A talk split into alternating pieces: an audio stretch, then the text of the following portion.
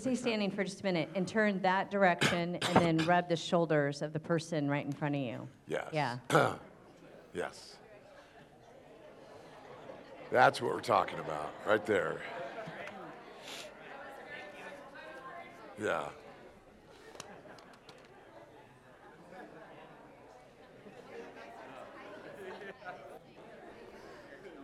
Turn the other direction, other direction. Oh, yeah, you got to get it both ways. Those that give shall receive.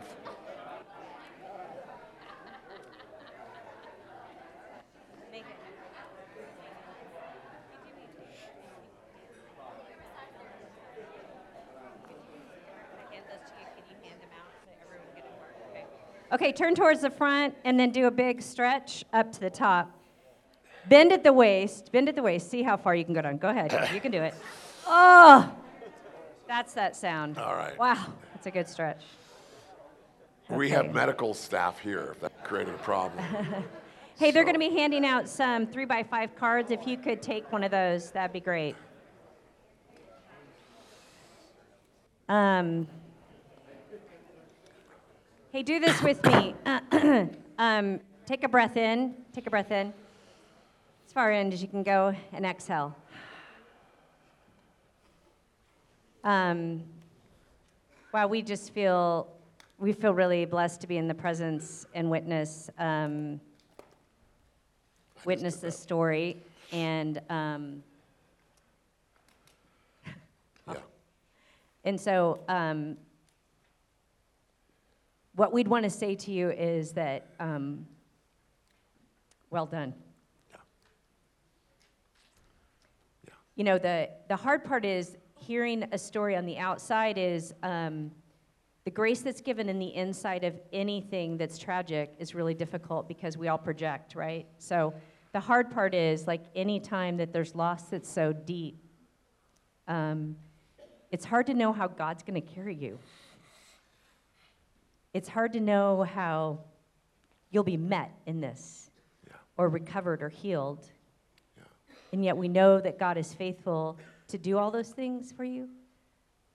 But, you know, the Hebrews passage says, Let us fix our eyes on Jesus, the author and perfecter of our faith, who the joy set before him endured the cross. And then it talks about this cloud of witnesses that's cheering you on. And could we do this as a way to honor the Lord? Would you just cheer for me for just a minute? For Mandy and Brett, and not, not because they need the cheering, but what I'd like you to be reminded of is that there are people cheering you on for this race that's marked out for you. So at the end of you, when you shared, I just felt like I wanted to cheer. And then I was like, that seems so weird. Like, that doesn't seem like the right thing. Like, to cheer for you, right? I was like, but I want you to know that we're cheering for you for this race. So, can you come up here for just a minute? And then I'm going to pray, and then I'd love a big round of cheering for them. Thank you, God. Thank you that you know how to knit our hearts together. You know how to heal us while we're wounded. You know how to restore the places that are unseen. You know how to find us when we're lost. You know how to speak to our minds. You know how to tell us the truth and comfort us. That we are secure in your arms.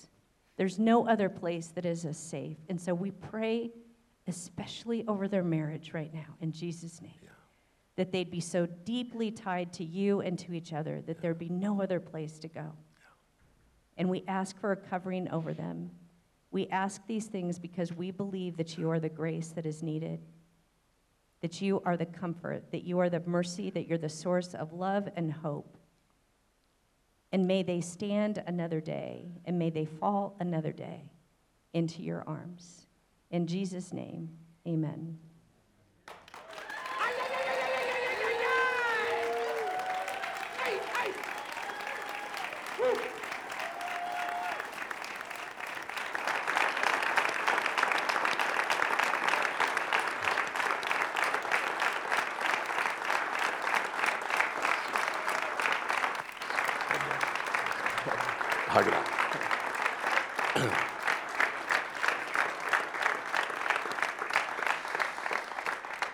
Good.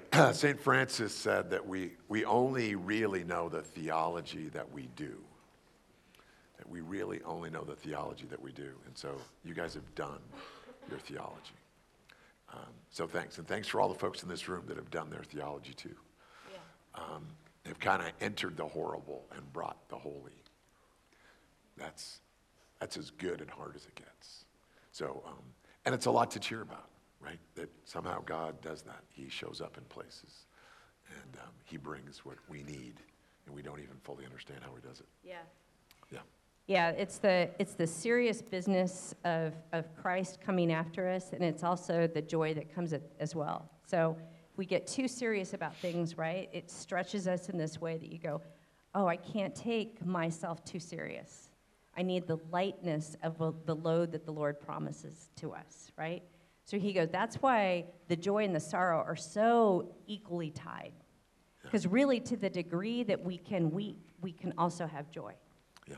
A lot of times, our world says that if you have sorrow, then you can't have joy. And that's absolutely not true.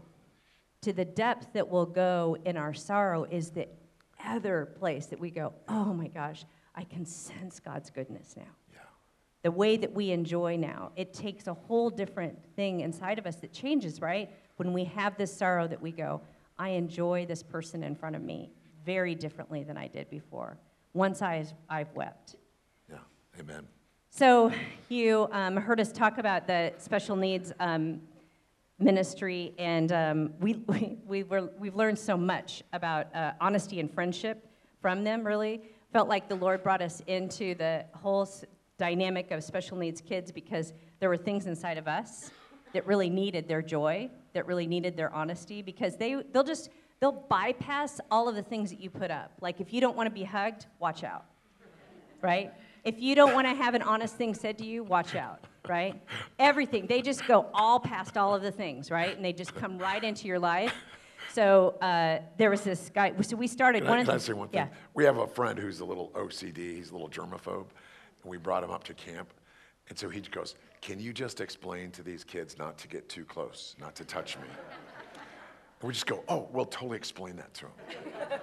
right? So as soon as he got on the property, and uh, these kids saw him, and they, he sold, he sold, he sells duct tape, so they just started calling him Tape Man, Tape Man. And you know they're big, they're messy, beautiful kids. And um, I said, Mike, you're going to meet the kids, and he goes, You explained to them, right? I go, Oh yeah, yeah, we're good right? And I go, hey, you guys, this is Mike. Sells tape. They go, tape man. And they came up and they were all over him. I mean, touching him, grabbing him. And he was like, no way out, sort of a deal. Like, what? I, go, I explained it to him. right? And I got to tell you, by, you know, by the second day, they were just everywhere he went, they were holding his hand, all of his germaphobe stuff. Like they were, they just buried him. And uh, it was beautiful to see yeah. his yeah, one of the leaders had um, a desire and a heart too that we would start doing Bible study with the kids, and I was like, I don't, I don't know. I mean, like retention with the kids, but she really had a heart, and she was right. Like it was crazy, like what they could remember about the Bible. I don't. There was some supernatural thing that happened about them understanding Christ that the Holy Spirit would just help a kid who shouldn't understand understand. It was crazy. So uh, we would do a Bible study, and I was just amazed at what was happening with it. And then I would walk out, and there was this um, guy. His name was Jerry. He was actually a twin to a girl. Two born. This family had two kids born, and they're twins. Especially both, both had disabilities. And Jerry walked out to the car, and I noticed that he was kind of following me. and so we walked out to the car, and he goes, "Where, where are you going, Renee?" And I go, "Oh, I need to get home." He goes, "Why?" And I go, Well, I need to get home because my husband's at home. And he goes, Oh, you have a husband? I go, I do. I do have a husband. He goes, That's too bad. and I go, I go. They say everything they think, right? So.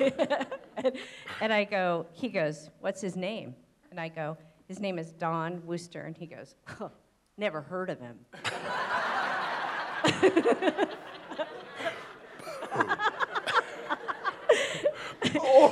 and I was Jerry. like, oh, oh, it was so classic. And then, and so it, it was crazy because it's the one thing that Jerry remembers about me, and this is not an exaggeration. We saw, so Jerry came to club. So the Lord had us start the ministry, and then we This- got to step out and This come was alongside 20 years ago, right? And, that that happened. and then, And like a year, a year ago, we were in a grocery store, and I was, I, they were bagging my groceries in the aisle, and I go, "Oh my gosh, it's Jerry." Jerry's at the end, and he's bagging my groceries, and I hadn't seen him for a really long time, and I, I go, "Jerry, do you remember me?" And he goes, "I remember you. How's your husband?" I'm, I'm still getting dissed. Like 20 years later, Jerry is still pounding on me. It's just like going, how does that happen? It's just crazy, right? Yeah. But here's the deal they, they have, they've taught us a lot about friendship. Um, we talked about essentials, right? And we talked about the essential of a true north, like something that's there and it's always there and it's always inviting us. We talked about true friendship, and you can't fake it, not when the storms blow in. Like it's real. If, if you've got it, then you know it, and if you don't, you know it. But it's real. True north and true friendship.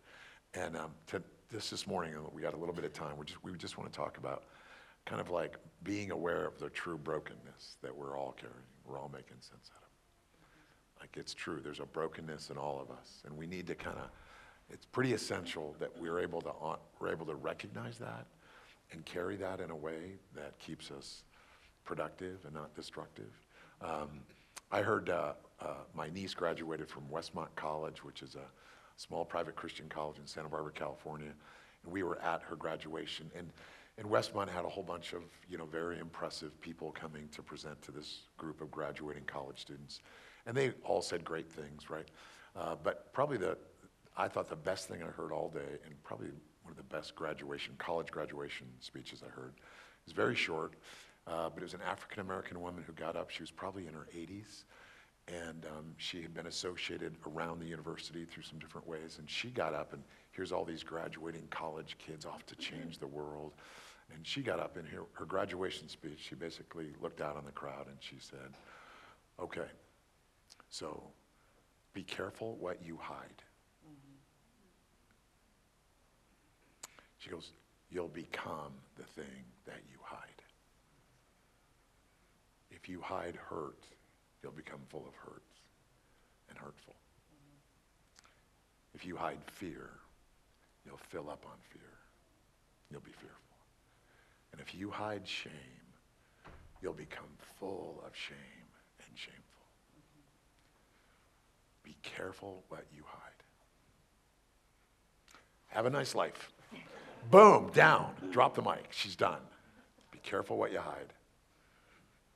Right? It'll fill you up. And, and I would say, I think, um, you know what, there's a real powerful truth and there's a real powerful tendency in us um, when things are happening to sort of go, I kind of want to hide some of the less flattering dimensions of my life. We have a lot of college student friends who, you know, are on social media. I don't know if social media for meeting people is as, is as common back here, but a lot of our friends are on social media trying to meet people and they're reading their profiles and looking at their pictures and kind of going, is that really them? I mean, you know, are, are they maybe overselling themselves a little bit? Because eventually you got to meet the person. But this tendency of hiding or polishing, I think, runs pretty deep. Yeah. Right? So we want to ask you that a question about that. What do you think causes us to hide? Tell us some reasons why we hide. Fear. insecurity, shame, guilt, rejection. Wow, you guys really have issues. Anything? That's good. That's our list too, by the way. Any other reasons why we would hide? Control. Control, yeah. Yeah. Pride. Pride. Embarrassment, that's right. Performance, uncertainty.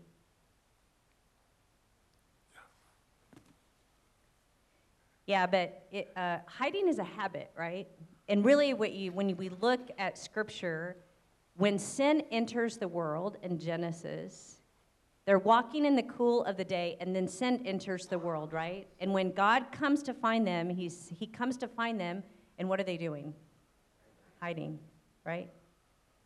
Because as soon as we sin, there's this thing inside of us that wants to hide. As soon as sin was introduced, shame was also introduced, and all the things that we just listed. Because there's this thing inside of us that goes, I know that I'm not meant to be acting in accordance that way. I know there's something deep within me that really wants the true good design that God has put inside of me. And when I act in those ways and when I hide those things, I can feel the shame and the guilt, and the rejection and the hurt. Yeah. It, but it's a funny tendency because um, I remember um, when our kids were littler, about the ages of a lot of your kids, I would come home and uh, I would, you know, oftentimes walk in the door and Ray would be there and I'd hear these little giggles and he's coming around from, you know, little sights around our, our living room. And Ray would go, wow, I, I don't know where the kids are. They disappeared. And that was kind of my cue that I go, really? Yeah, I don't, I don't see the kids either, right? And there'd be this, you know, like Emma's hiding behind the lamp, right? Which is, you know, sort of giggling to sort of go, wow, look, they're not under the pillows. They're not here, right? And as we're looking, as I'm going around looking for them while they're hiding and giggling because we can't find them, and there's this, you know, now occasionally I would get distracted. You know, I'd look three or four times, and then Renee would say, "Oh, by the way, we got this bill today or something." I'd go, "Seriously?" I mean, I'd be, you know, I'd, and then, you know, after a minute or two, they'd start making noises again to draw me back in. They start going, glue, glue, glue, glue. I mean, trying to get me back on the hunt to go, "Oh, that's right, I'm still looking for the kids. I've got to go back and look for them." And here's the funny thing in that hide and seek game is that, you know, it's kind of a conflicted because we kind of want to hide, but we're also hoping that we'll get found. Right? Is that kind of a, con- a kind of a funny conflict in that game that kids start to play early, right?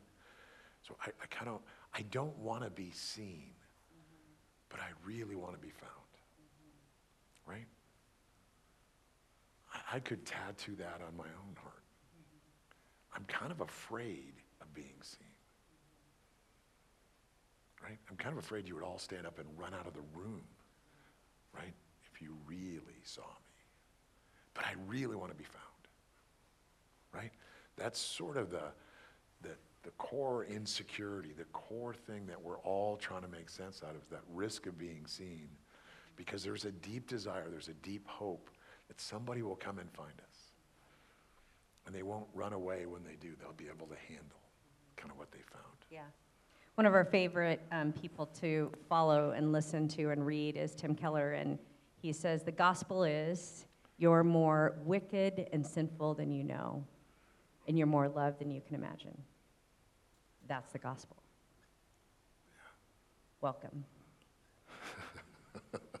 so there's this thing, you know, inside of us that as we're welcomed into that, we go, wow, as soon as we come up next to the Lord, we, we become aware of this thing that's inside of us that we go, wow, we're at odds. Paul talks about it, right? In the New Testament, he goes, what is that battle within me?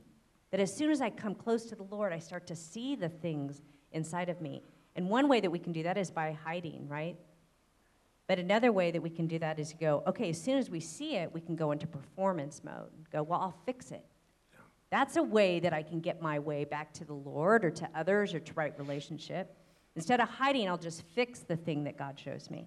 Yeah, last, uh, last year there was an article in, our, um, in the Scottsdale Magazine, and Scottsdale, Arizona, which um, our kids go to school there, has become the number one destination for people who come for cosmetic surgery.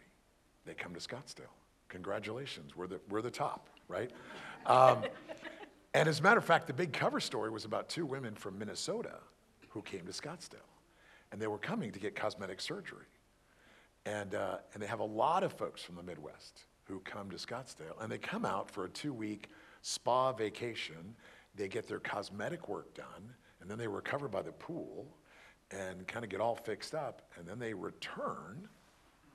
And lo and behold, their, their cosmetic enhancements are all squared away. And, and um, you know, and uh, they, and they probably picked up a tan and, you know, some other kinds of things. And People go, wow, you look so rested and different.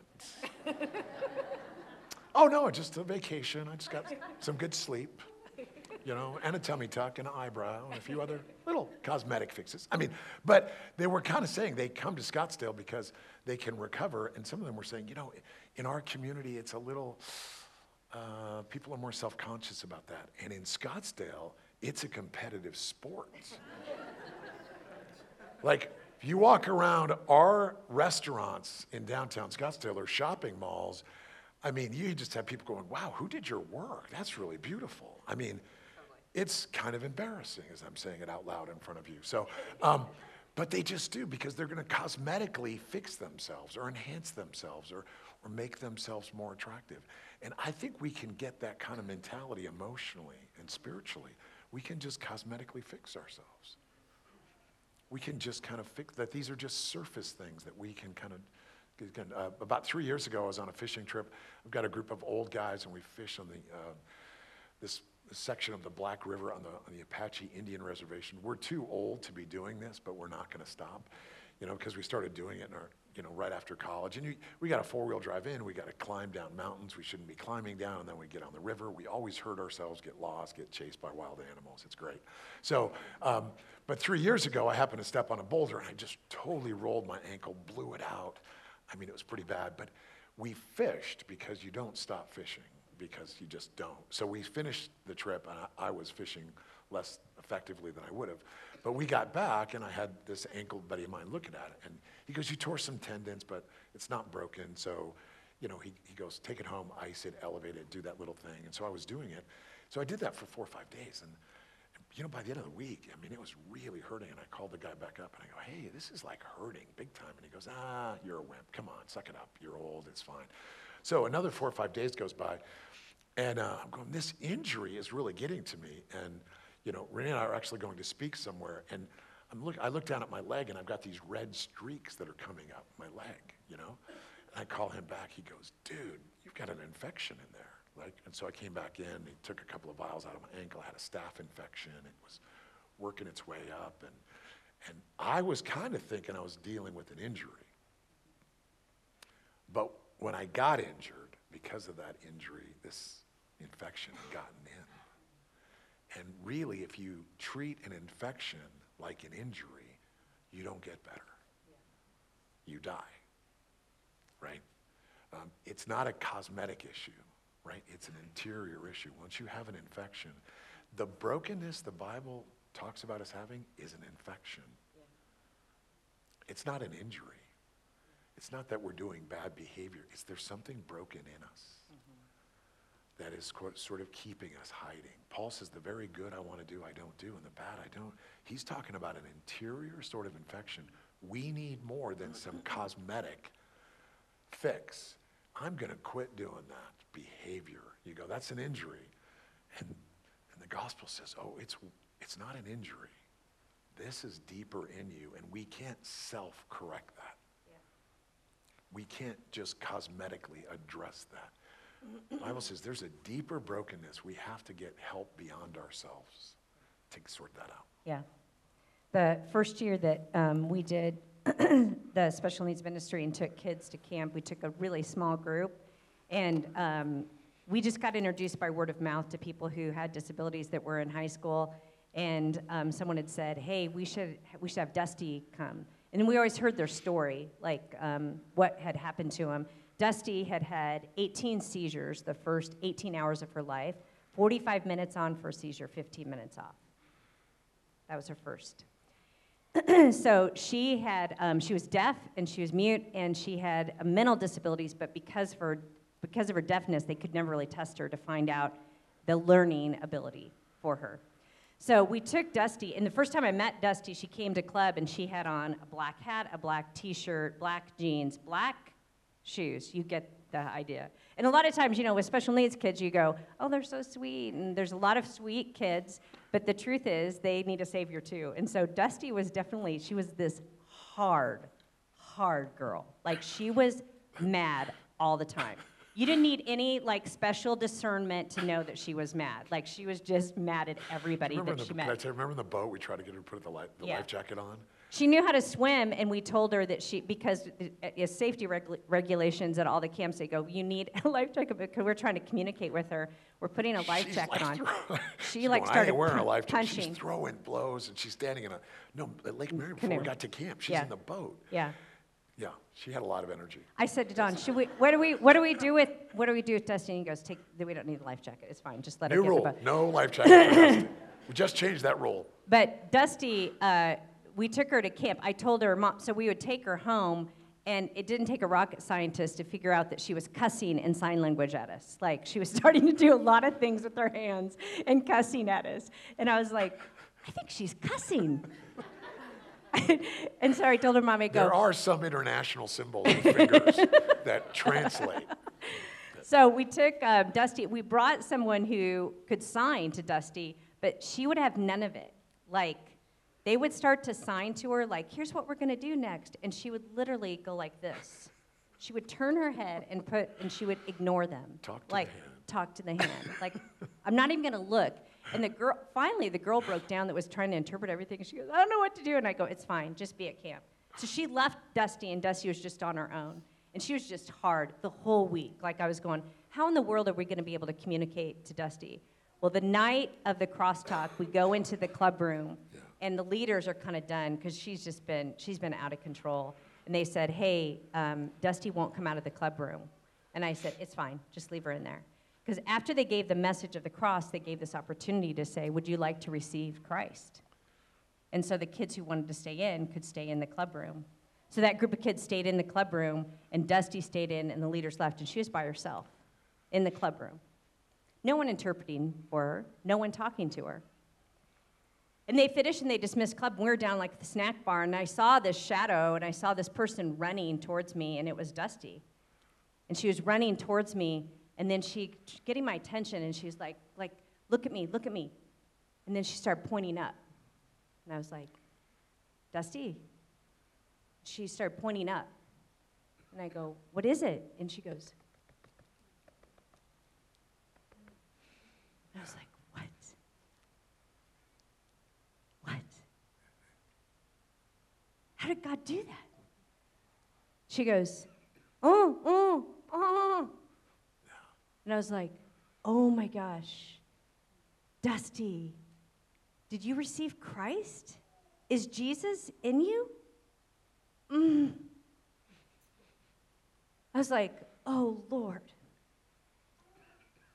How do you get past a girl who ignores you and who's deaf and mute and has mental disabilities and you communicate Jesus?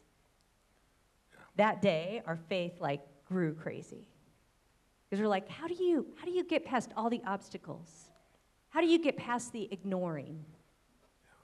Because she had all these things put up in front of her, like, I'll just ignore. But God just kept pulling all of them down, saying, I have a heart for you. Yeah, the fun part was her mom. We took her home because Dusty always got thrown out of all the camps she went to. And when her mom came home, mom calls Renee like two days later. She goes, What happened to Dusty at camp? Mom's pretty hard too. And Renee goes, We think she met Christ. um, and the mom goes, Well, the, the, the place where she works called and said, Dusty's totally different. What happened to her? What are you doing to her? And the mom goes, I have no idea. And uh, I mean, if you met Dusty, she is transformed. She's alive. Yeah. She glows, right? She's still deaf. She's still mentally, de- everything else. You just see this life in her, right? She's alive on the inside. She is dialed, right? But the, the ignore or the limitations that we would put, that God can enter and, and pass through any of it. So we want to finish our time. We want to look just. Uh, So, uh, as we kind of think about this whole idea that you could try to hide it, you could try and fix it, you could try and ignore your brokenness. But we love, we love Peter because what he's all about is who we are too, right? We see ourselves in Peter all the time. But there's this encounter when he, with Jesus, when, and Peter's a fisherman. So when he had finished speaking, Jesus, he said to Simon, Put out into the deep water and let down the nets for a catch. Simon answered, Master, we've worked hard all night and haven't caught anything. But because you say so. My phone went off. I will let down the nets. And when they had done so, they caught such a large number of fish that their nets began to break. So they signaled to their partners in the other boat to come and help them. Too many fish for one boat. That's so good. And they came and filled both boats so full that they began to sink. And when Simon Peter saw this, he fell at Jesus' knees and said, Go away from me, Lord. I am a sinful man. Then Jesus said to Simon, Don't be afraid. From now on, you will fish for people. Um, I think uh, in one translation it says, Depart from me, I'm a man of, of sinful, you know, I, I, my language, unclean, right? You kind of picture that, that Peter has this moment where he doesn't really know what to do with Jesus, but in the presence of this miraculous catch, that whatever he's saying or doing, he suddenly becomes self conscious. It's not very religious, it's not very spiritual. I have a personal theory that he was doing some happy cussing when he saw all those fish coming in. I mean, the professional fisherman sort of going, ah, whatever he said or was doing at that moment to go, this is miraculous, and I am not acting probably the best way that I should. And suddenly he goes, Jesus, you should go. Like, you should go. I'm, I'm a man of unclean lips. And that Jesus would look at him and says to Peter, Don't be afraid. You're telling me to leave because you're afraid that I can't handle you in all of your raw whatever's going on. You're afraid I can't handle you. But he says, Don't be afraid. Right? He goes, I'm going to make you fishers of men. I'm, you're not just, I'm just not going to tolerate you. I'm actually going to call you into something beyond yourself. But the sense of that we would be afraid of Christ seeing us, maybe in our unflattering moments, whatever that would look like, that he goes, Don't be. I know you better than you, and I'm not afraid. We don't ever have to be afraid. He says, I'm a man of unclean lips. We don't ever have to be afraid of the brokenness we're confessing. Peter says, I'm a mess. Don't put me on your team. And Jesus goes, I'm not afraid that you're a mess. You don't have to be afraid either. The brokenness we're confessing, we never have to be afraid of. It's the stuff we're hiding. We have to look for. God always gives us a way out. So the denying it, the ignoring it, the fixing it, the hiding from it, the Lord said, those will never serve you well. Yeah. The repentance and confession is the way back to you and to me. Yeah. So we're going to finish our time, and you should have a note card if you got one. Love you to pull that out. And we're going to finish our time a little different um, this morning as we head to small groups. And what I'd like, if you're able to, that we um, are on our knees. And so I'd like you to consider an area that you go, I would love the Lord as He comes into me to heal this place? Could I confess this? This area that doesn't serve me well, this area of brokenness that I'm participating with. And so we're going to just get on our knees and then ask the Lord, is there anything that I need to write down on the card? Any place, Lord. David says, Search me and know me and see if there's any wrong way in me. We're giving the Lord opportunity to search us. This isn't self inflicted, it's asking the Lord, is there any place? So if you can and you'd like to, come down onto your knees. If your knees work.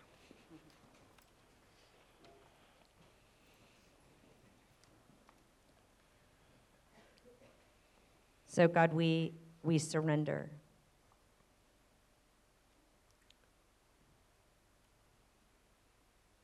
We give you permission We're grateful you tell us to not be afraid.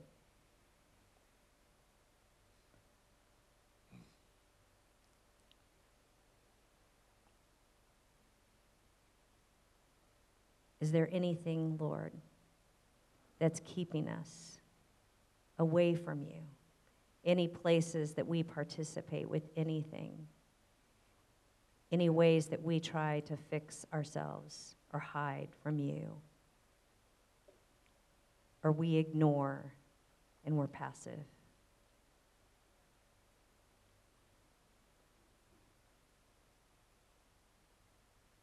any areas, Lord, that you want us to re engage.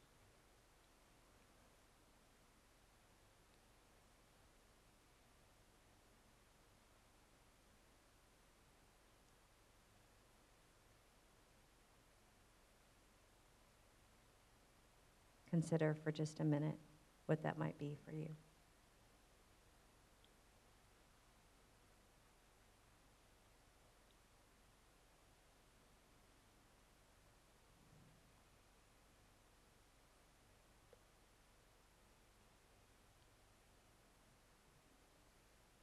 Thank you, God, that you came and found us when we were ashamed and hiding.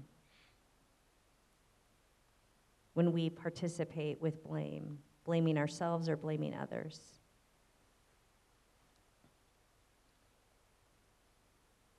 We ask for a real sense of looking, awareness of seeing, not to condemn us or guilt us or shame us, but always for restoration for who you've made us to be. We ask for this kind of awareness so that we could be free to know the truth. In Jesus' name, amen. So then, if something came to your mind, would you just write that one word maybe down on your card? And then you can head straight to small groups and find your group and maybe share questions and the word from your card.